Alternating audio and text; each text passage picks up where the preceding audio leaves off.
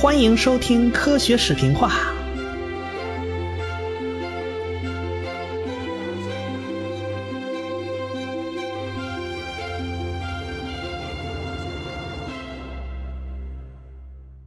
圣伊莱尔一直就在耐心的等待，他在等待一个和巨维叶大辩论的机会。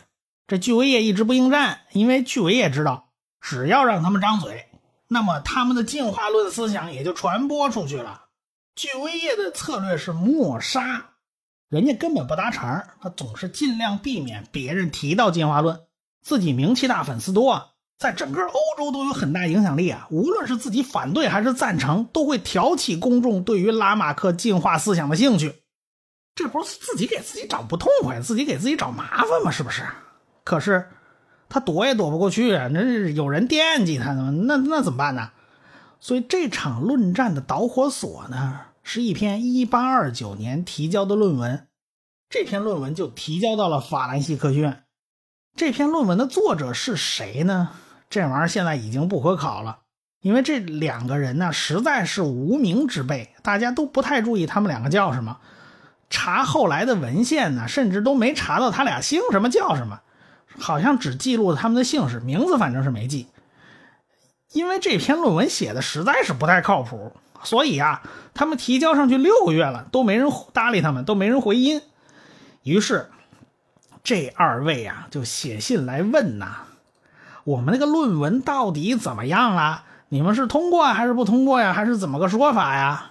于是呢，这法兰西科学院就让圣伊莱尔和另外一个科学家去查一查这篇论文到底怎么回事啊？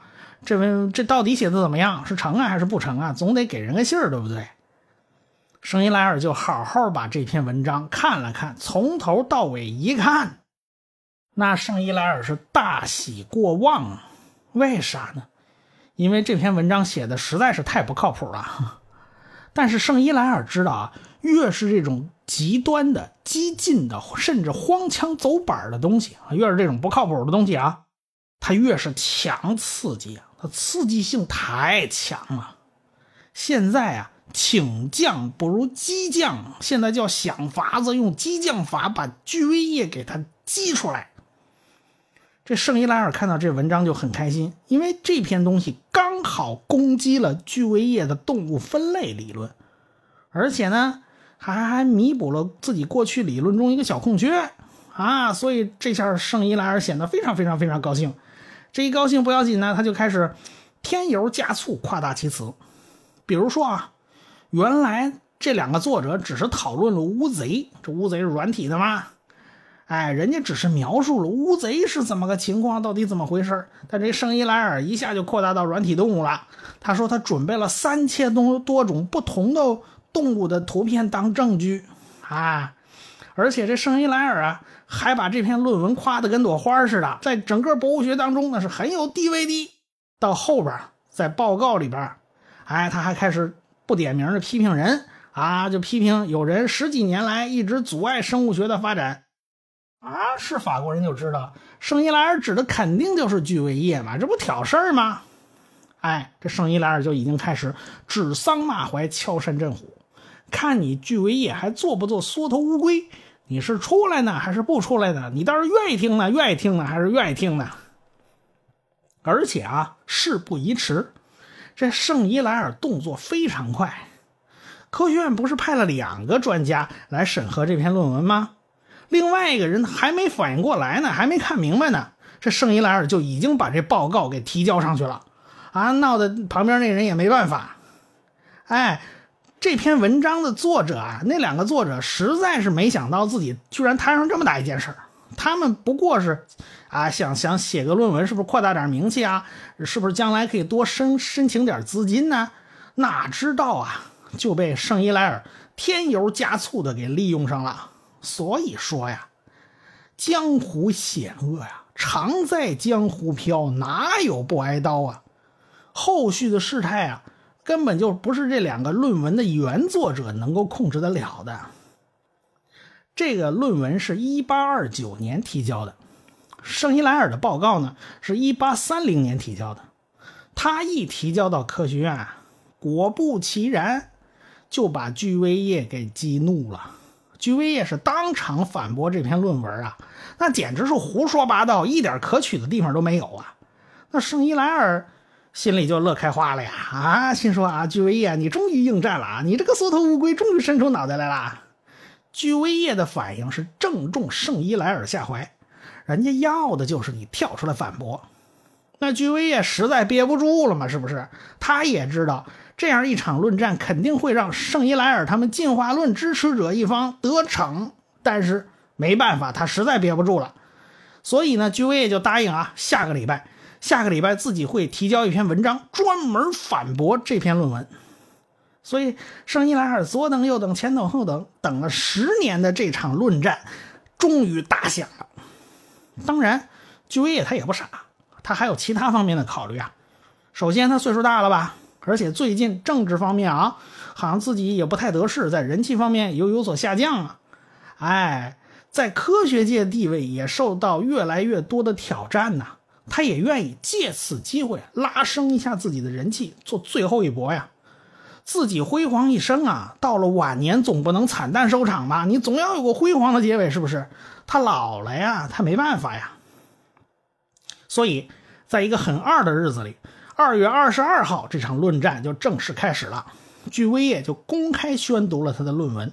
他首先就攻击圣伊莱尔的同源性定理。你不是强调同源性吗？到底什么叫做同源性？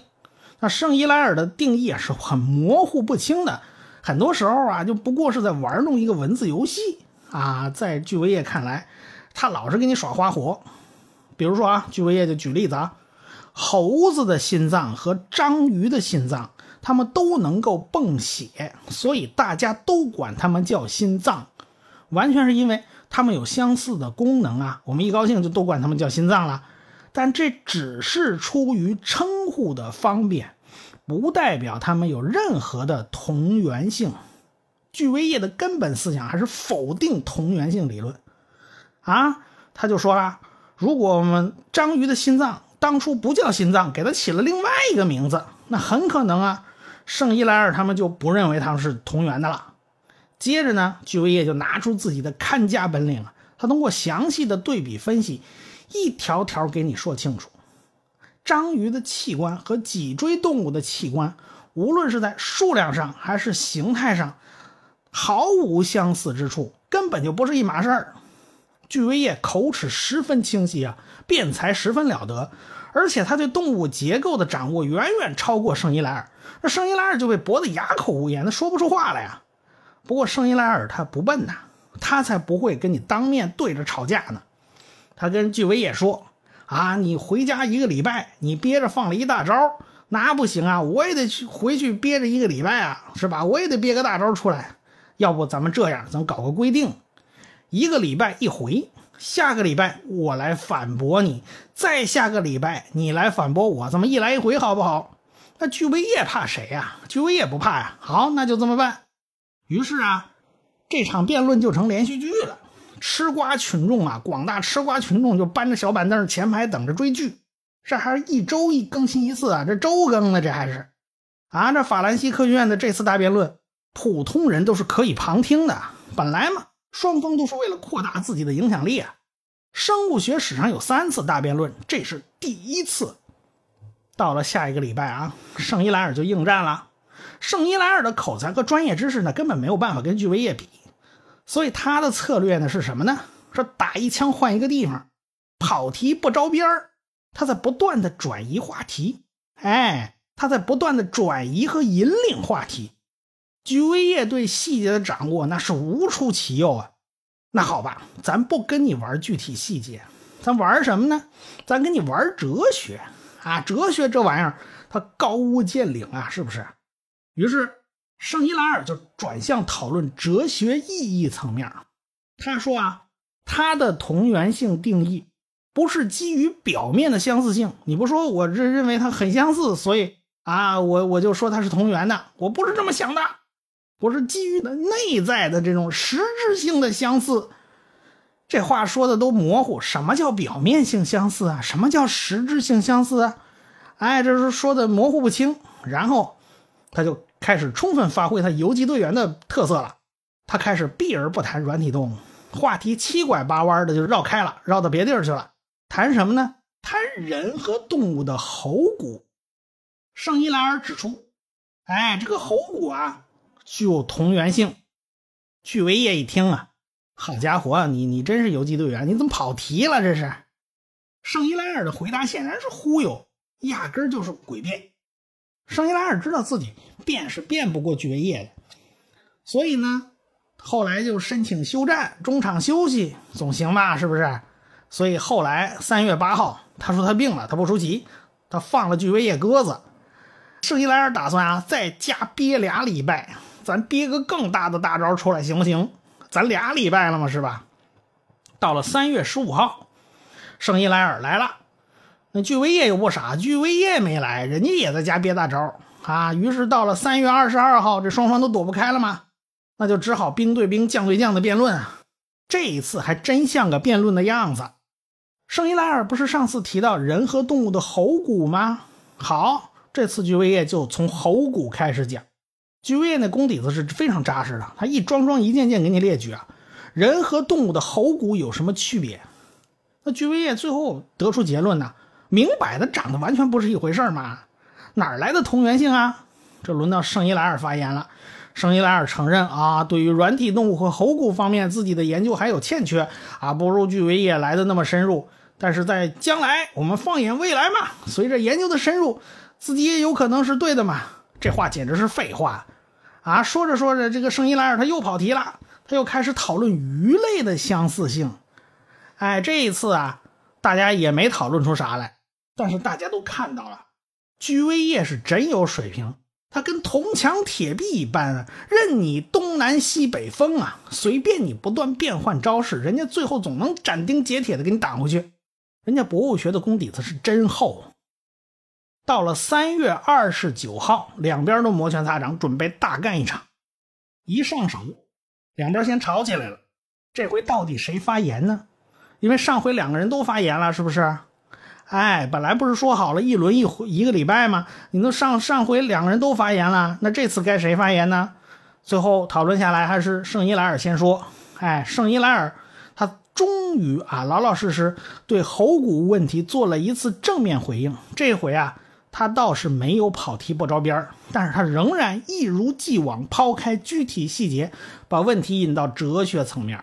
他指责巨维叶。只是把眼光放到了结构的不同，而不知道这个被表面的不同掩盖的本质的相似性。你看，他又开始扯这个表面呐，还是本质啊？这种哲学问题，那那哪是一时半会儿能扯得清楚的？圣伊莱尔说啊，自己的同源学说虽然着眼点在相似性上，但是只有认识了这个相似性，才能更深入地研究它们的不同。这种话也类似车轱辘话来回说嘛，是不是？到了四月五号，轮到居维叶发言了。上一场三月二十九号，圣伊莱尔发言嘛，居维叶没说别的，就是系统性把软体动物、人和动物的喉骨，还有鱼类这三大块都给详细的讲了一遍。这一遍等于总复习，没别的新东西啊，就是给你捋一遍。这时候法兰西科学院受不了了，为啥呢？每个礼拜呀，这法兰西科学院都被两边的粉丝堵得满满的，这所以这科学院都不堪其扰啊。两个人呢，吸粉能力都是非常强啊。居维叶在法国是名人，粉丝无数啊。那圣伊莱尔在德国有不少好朋友呢，那朋友圈很厉害，双方都在吸粉。居维叶的辩论特点就是一直把焦点控制在细节，细节，细节。对于各种各样的生物的细节，他非常擅长，而且呢。这可以避免圣伊莱尔把那个话题扯到进化论上。这进化论是个整体学说，它不是个具体细节学说，是吧？哎，你扯进化论，这是巨维叶最不愿意看到的。这等于是变相为进化论扩大影响嘛？那圣伊莱尔背后站着一帮子哲学大神呐，从歌德、康德啊，你跟这帮子德国人讨论哲学，你不是找死吗？所以圣伊莱尔他的策略就恰好相反。他巴不得把这事儿往哲学上引，而且呢，圣伊莱尔靠游击战术啊，他经常变换目标，四面出击啊。他经常跑题跑的都不着边然后牵着巨维叶的思路跟他走，反正话题扯开了扯远了，这才是他的目标。哎，这样他在辩论里面就可以夹带私货，把进化思想给他掺进去，扩大进化论的影响。但是话说回来啊，他们俩人呢折腾的够热闹，但是再热闹的戏也有落幕的时候。所以圣伊莱尔在四月五号就向科学院提议。辩论结束，哎，再辩论下去没有任何意义，恐怕吃瓜群众也都看烦了。其实这种学术论战呢，多半不会有什么好结果，因为双方早就确定好了自己的立场是不会轻易改变的。双方的目的都不是为了科学研究，而是为了维护江湖地位。说白了，就像美国总统竞选辩论，你指望着谁能把谁说服了吗？那是不可能的。他们辩论不是为了说服对方，不是为辩明一个道理到底谁对谁错，而是为了吸粉嘛，是为了表现自己嘛，哎，是为了维护江湖地位。说白了，不就是为了找份工作吗？哎，他们辩论的目的就是看看到底是东风压倒西风，还是西风压倒东风。到最后啊。双方都在不断的重申自己的理论，对于对方抛过来的问题呢，他们不予理睬。说白了，最后吵到最后就是鸡同鸭讲啊。波尔和爱因斯坦呢有过好几次论战，这种宗师级的人物，而且这俩还是好朋友啊，吵到最后都免不了出现这种情况，就是鸡同鸭讲。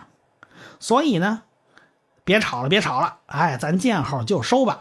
圣伊莱尔就叫停了这次辩论。不管怎么样啊，这次大辩论的影响力那是空前的，科学院的旁听的门票呢都是一票难求啊。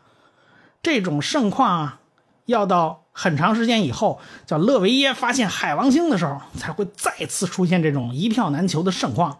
那时候黄牛都出了无数啊。居维叶粉丝里边不少是普通公众，当然也有博物学家。英国的欧文，那就是居维叶的大粉丝。后来，居维叶这一派的学说就是欧文继承的衣钵。欧文是居维叶这一脉的。圣伊莱尔的粉丝呢，好多都是文化人。他的辩论的那个发言稿啊，后来都在德国出版了。圣伊莱尔最关心的就是推广自己的学说，知名度越大越好。辩论胜负呢不重要，两边的粉丝呢都认为是自己这边赢了，自己这边是赢家。圣伊莱尔的粉丝里边，那可有一位了不得的人物，谁呀？大文豪巴尔扎克。巴尔扎克有三本小说里面就用到了这场大辩论当做历史背景，而且他有一本小说里面呢，还把主人公设定成了圣伊莱尔的学生。你可见这场大辩论对巴尔扎克有多大影响力？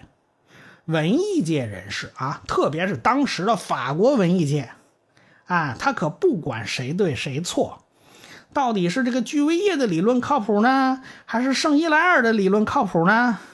他不关心这个，他关心的是谁呢？谁代表保守势力，谁代表进步势力，对不对？居维叶已经是个六十一岁的老人了，而且他常年身居高位啊。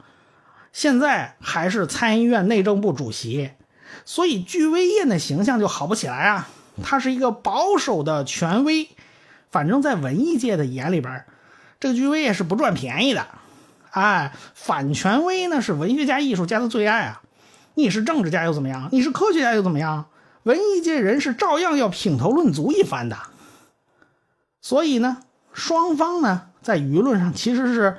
不相上下的，因为辩论这边，居维叶占了上风，但是总体的那个支持方面呢，圣伊莱尔呢赚点便宜，双方也就平衡了。反正双方都认为自己这边是赢家，但是当时毕居维叶呢，满脑子已经都不在这个辩论上，他考虑的是其他事情。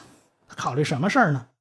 要不说呢，这巨维业毕竟是官场上混了很多年，政治圈里面也混了很多年了。他的政治嗅觉可是不一般的那种灵敏啊！